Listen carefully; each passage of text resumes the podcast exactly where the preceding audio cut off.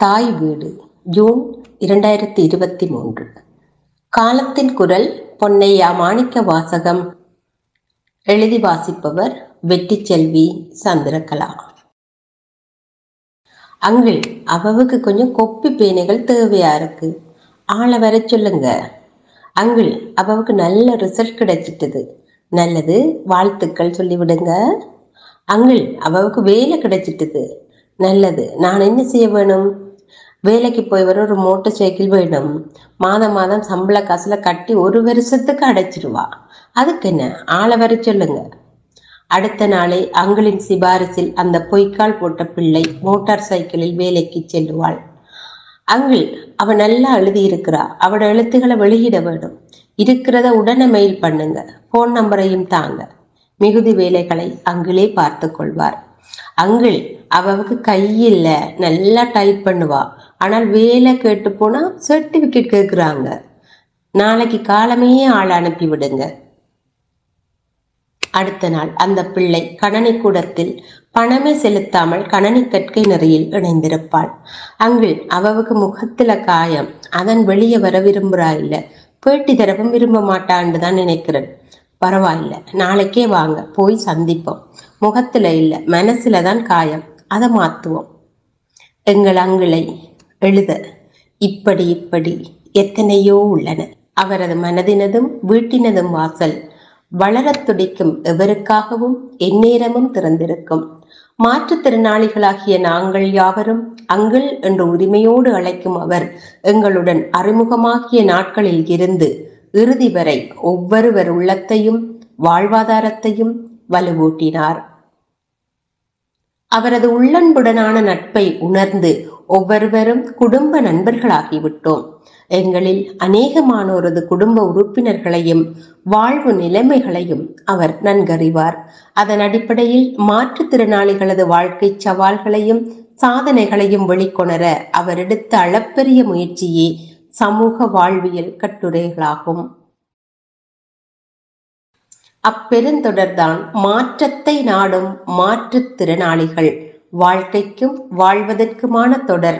திங்கள் தொடக்கம் வெள்ளி வரையான அறுபத்தி ஒன்பது நாட்களின் பதிவு. இரண்டாயிரத்தி பதினேழு டிசம்பர் மூன்று சர்வதேச மாற்றுத்திறனாளிகள் நாளையொட்டி ஆரம்பிக்கப்பட்ட தேடலும் விழிப்பூட்டலுமான இக்கட்டுரைகள் வீரகேசரியில் வெளிவந்த நாட்கள் மாற்றுத்திறனாளிகளின் முகங்களில் ஒரு புத்தெழுச்சியை ஏற்படுத்தியது. மூளை முடுக்குகளுக்குள் கிடந்த மாற்றுத்திறனாளிகளின் குமுறல்களும் விம்மல்களும் வேதனைகளும் ஆற்றாமைகளும் நீதி கோரல்களும் சாதனைகளும் அவர்களின் படங்களுடன் பக்கம் பக்கமாய் பிரசுரமாகின. அவை மாற்றுத்திறனாளிகள் குறித்த போருக்கு பின்னான ஒரு காலப்பதிவாக ஆவணம் ஆகி நிற்கின்றது.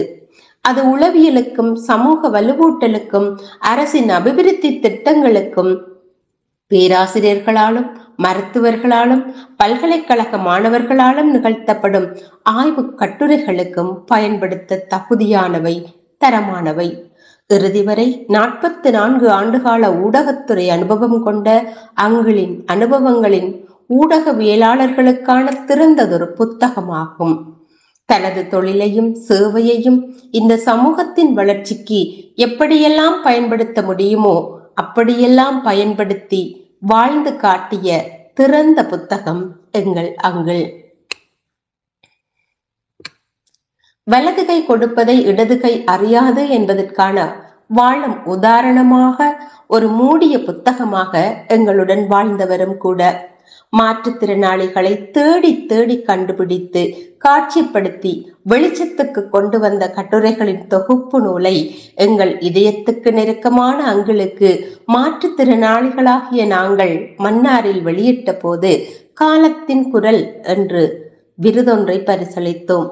அந்த குரல் எங்கள் ஒவ்வொருவர் வாழ்விலும் தைரியமூட்டி ஒளியேற்றிய பேரன்பின் குரலாகவும் அறத்தின் குரலாகவும் நட்பின் குரலாகவும் எங்கள் வாழ்நாள் வரை எங்களுடன் வாழும் அந்த அழியாத குரலுக்குரியவரின் வரலாற்று துளிகளாக சிலவற்றை இங்கே நினைவூட்டலாம். மூத்தக ஊடகவியலாளரான கலாபூஷணம் பொன்னையா மாணிக்க வாசகம் அவர்கள் வவுனியாவில் வசித்தார். உலகறிந்த ஊடகவியலாளராக அவரது குரலை நாம் எல்லோரும் எப்போதோ அறிவோம். ஒரு செய்தியாளராக தீட்டிய வாழென ஓங்கும் அவரது குரலால் பல காலங்கள் நாம் வழிநடத்தப்பட்டோம். இது லண்டன் பிபிசியின் உலக சேவையில் இருந்து முழங்கும் தமிழோசை என்ற ஆனந்தி அவர்களின் அறிவித்தலுடன் வடபுலத்திலிருந்து மாணிக்க வாசகம் என்ற அறிவிப்புக்காய் தவமிருந்த காலங்களை நினைத்து பார்க்கிறேன். பிறந்தகங்களிலிருந்து வேலைத்தளங்களுக்கும் பல்கலைக்கழகங்களுக்கும் போர்க்களங்களுக்கும் பிற ஊர்களுக்கும் நாடுகளுக்கும் இடமாறிக் கொண்டிருந்த அத்தனை பேரும் அந்த வானொலி செய்திக்காக காதுகளை தீட்டிக் கொண்டிருந்த காலங்கள் அவை. உயிர் அச்சுறுத்தல்களும் உயிருக்கு உத்தரவாதமற்ற நாட்களுமாய் நீண்ட மக்களின் வாழ்வை விட சவால் மிகுந்த வாழ்வை எதிர்கொண்டபடியே ஒரு கூர் ஈட்டு என துல்லியமாக தகவல்களை தரும் நம்பிக்கை குரலாய் ஒலித்தது அவருடைய குரல். மரணங்கள் துரத்திய பொல்லாத இரவுகளில் சைக்கிள் சில்லுகளை சுழற்றி டயனமோவின் மின்சக்தியில் வானொலியை இயக்கி காத்திருந்து கேட்ட பிரதான செய்தி பிபிசி தமிழோசைதான் வடபுலத்திலிருந்து மாணிக்க வாசகம் என்ற துணிச்சல் மிக்க மனிதனின் தங்கு தடையற்ற செய்திகள் தான் பயணம் புறப்பட்டவர்கள் பாதுகாப்பாக சென்றிருப்பார்கள் என்பதையும் உறுதிப்படுத்திக் கொள்ள துணையாகி நின்றது. என் வீட்டிலும் போராடப்போன பிள்ளைகள் சண்டை களங்களில் நிற்கிறார்களா என்றறிய போர்க்களச் செய்தியையும் மன்னார் கடல் தாண்டி கப்பலேறி திருகோணமலை சென்று யாழ் பல்கலைக்கழகம் போன கடைக்குட்டி கப்பல் அடிபடாமல் போய் சேர்ந்தாள் என்றறியவும் யாழ்ப்பாணத்தில் நடக்கும் அசம்பாவிதங்களால் அவளுக்கு ஏதும் ஆபத்தில்லை என்றும் சொல்லாத செய்திகளில் இருந்து அறிந்து கொள்வதற்காய் என் தாயாரும் தந்தையாரும் இரவு ஒன்பதே கால் மணி வரை லண்டன் பிபிசி செய்திக்காக காத்திருப்பார்கள். இப்படி ஆயிரக்கணக்கானவர்களின் வழிகாட்டியாய் சில நேரங்களில் குறிகாட்டியாய் தோல் நின்ற தோழமை இவரது குரல். இதோ இன்னும் அதே துல்லிய குரலுடனும் தெளிவுடனும் அகவை எழுபத்தி நாளை கடந்தும் நிலைத்து நின்றது. அது காலத்தின் குரல் அக்குரல் நிலையானது. தடுத்து வைப்பு விசாரணை குற்றச்சாட்டு விடுவிப்பு என நான்காம் மாடி வரை சென்று திரும்பிய ஊடகப் போராளியாகிய இவரது பேனாமுனை கூர்மை மிக கொண்ட காலத்தின் எழுதுகோள். வவுனியா நிருபராக ஆயிரத்தி தொள்ளாயிரத்தி எழுபத்தி எட்டில் தொடங்கிய நிருபர் பணி ஈழநாடு பத்திரிகையில் மூன்று ஆண்டுகளும் ஆயிரத்தி தொள்ளாயிரத்தி எண்பதுகளில் தொடங்கிய வீரகேசரி நிருபர் பணி இறுதி நாளுக்கு சில தினங்கள் முன்பு வரையும் சர்வதேச செய்தி நிறுவனமான ரொய்ட்டரில் ஆயிரத்தி தொள்ளாயிரத்தி எண்பத்தி ஏழில் தொடங்கிய பணி பத்து ஆண்டுகளும் ஆயிரத்தி தொள்ளாயிரத்தி தொன்னூற்றி ரெண்டில் ஆரம்பித்த லண்டன் பிபிசி உலக சேவையின் தமிழோசை ஒலிபரப்பு நிறுத்தப்பட்ட கடந்த இரண்டாயிரத்தி பதினெட்டாம் ஆண்டு வரையும்.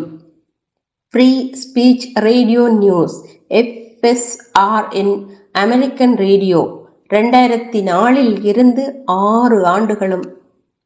இந்தோனேஷியாவின் ஏசியா கோலிங் வெப் ரேடியோவில் இரண்டாயிரத்தி ரெண்டு தொடக்கம் இரண்டாயிரத்தி ஒன்பது வரையான போர் ஆண்டுகள் ஏழிலும் என ஓய் ஒளிச்சலேதுமின்றிய நெடும் பயணம் போன்று பரபரப்பாகவே தொடர்ந்து வாழும் வரலாறாகியது அவரது முழு நாட்களும். சொல்லப்படாத கதைகளை தேடிச் சொல்லுகின்ற இவரது தனித்திறமையால் கட்டமைக்கப்படும் செய்திகளதும் செய்தி பெட்டகங்களதும் காத்திரம் வளரத் துடிக்கும் ஊடகவியலாளர்களுக்கான பாடப்பரப்பாக கொள்ளப்பட வேண்டியவை. வடகிழக்கிலும் மலைநாட்டிலும் புத்தளம் கொழும்பிலும் என பரந்துபட்ட செய்தி பார்வையை வீசவல்ல ஆதாரங்களை சேகரிக்கவல்ல விளைவை ஊகிக்கவல்ல வரலாறாய் ஆக்கவல்ல இலங்கையின் செய்தி முகவராக உலகறிந்த ஒரு பெருந்தகையை பற்றி சொல்ல இன்னும் ஏராளம் விடயங்கள் இருக்கின்றன.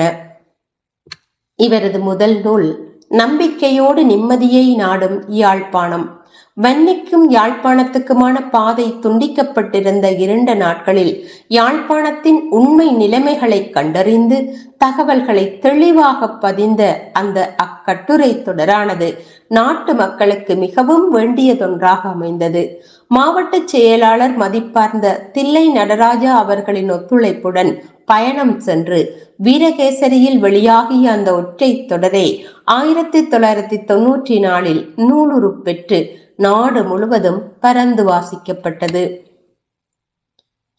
பொன்னையா மாணிக்க வாசகம் செல்வரட்னம் ஸ்ரீதரன் ஆகிய பெயர்களில் எழுதிய காலத்தின் கட்டுரைகள் சனிக்கிழமைகளில் தீப்பொறி புதன்கிழமைகளில் கலசம் ஆகிய வீரகேசரியின் பகுதிகளில் தொடர்ந்து பிரசுரமாகின. அவையே கால அதிர்வுகள் என்ற இவரது இரண்டாவது நூலாகும். என் கடன் எழுதுவதே என்பதைப் போல இப்பெருமனிதர் தயாரித்த தொடர்களும் வியப்புக்குரியவையே. தொடர் கட்டுரைகள்.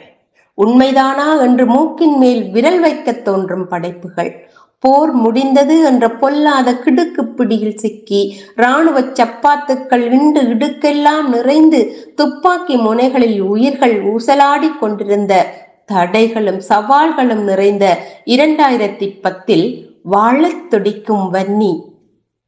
திங்கள் தொடக்கம் வெள்ளி வரை தொடர்ச்சியாக இருபத்தி ஒரு நாட்கள் வெளியாகின. இருபத்தி ஒரு நாட்களிலும் வெளியாகிய அக்கட்டுரைகளில் எண்ணுக்கணக்கற்ற மனிதர்களின் வாழ்வியலும் அவர்களின் குரல்களும் பதிவாகியிருந்தன. அது ஒரு தனியான காலப்பதிவு. அவை வாழத் துடிக்கும் வன்னி என்ற நூலாக வடிவம் பெற்ற நாட்களில் நாங்கள் பல கலைஞர்கள் வடக்கிலிருந்து கம்போடியா நாட்டிற்கு இலக்கிய பயணம் செய்திருந்தோம். கம்போடியாவின் பன்னாட்டு தமிழர் நடுவம் அங்கூர் தமிழ்ச்சங்கத்தின் உலகத் தமிழ் கவிஞர்கள் மாநாட்டில் இரண்டாயிரத்தி பத்தொன்பது செப்டம்பர் இருபத்தி மூன்றில் வெளியிட்டோம். மதிப்புக்குரிய கலாபூஷணம் மேழிக்குமரன் அவர்களும் புதியவன் நியூமன் அவர்களும் ரஞ்சிதமலர் அவர்களும் அவ்வெளியீட்டில் கலந்து கொண்டனர். பேராற்றல் மிக்க மாணிக்க வாசகம் அவர்களின் நெல்லோடு நில்லாதே நீரையும் தா என்ற தொடர் இரணைமடு குளத்தின் தண்ணீர் விவகாரம் தொடர்பாக அரசு அதிகாரிகளதும் மக்களதும் கருத்துக்களின் தொகுப்பாக வெளிவந்த கட்டுரைகளாகிய அவையும் இன்னொரு காலத்தின் பதிவாகும். பதினான்கு நாட்கள் தொடர்ச்சியாக வெளியாகின. ஒவ்வொரு நாளும் ஒரு பக்க கட்டுரையை துல்லியமான தகவல்களுடன் எழுதுவதற்காக இந்த ஒற்றை மனிதர் எத்தனை சவால்களை வெற்றி கொண்டிருப்பார் என்று நினைக்கும் பொழுது பெரும் பிரமிப்பாக இருக்கிறது. ஆயிரத்தி தொள்ளாயிரத்தி ஐம்பத்தி மூன்று ஜூலை இருபத்தி மூன்று தொடக்கம் இருபத்தி ஏழு வரையான ஐந்து நாட்களை அதே நாட்களில் வாழ்ந்தவர்களின் வாக்கு மூலங்களுடன் எழுதிய குறித்த ஐந்து நாட்களுக்குமான தொடர் கருப்பு ஜூலை என்ற தலைப்பில் கட்டுரைகளாகவும் பிபிசி தமிழோசையின் பிட்டகமாகவும் வெளிவந்தன. அதுவும் ஒரு தனி நூலுக்குரிய காலப்பதிவாகும். யாவரும் வியக்கும் வகையில் பதிவாகிய இன்னொரு பெருந்தொடர்தான் மாற்றத்தை நாடும் மாற்றுத்திறனாளிகள் வாழ்க்கைக்கும் வாழ்வதற்குமான தொடர்.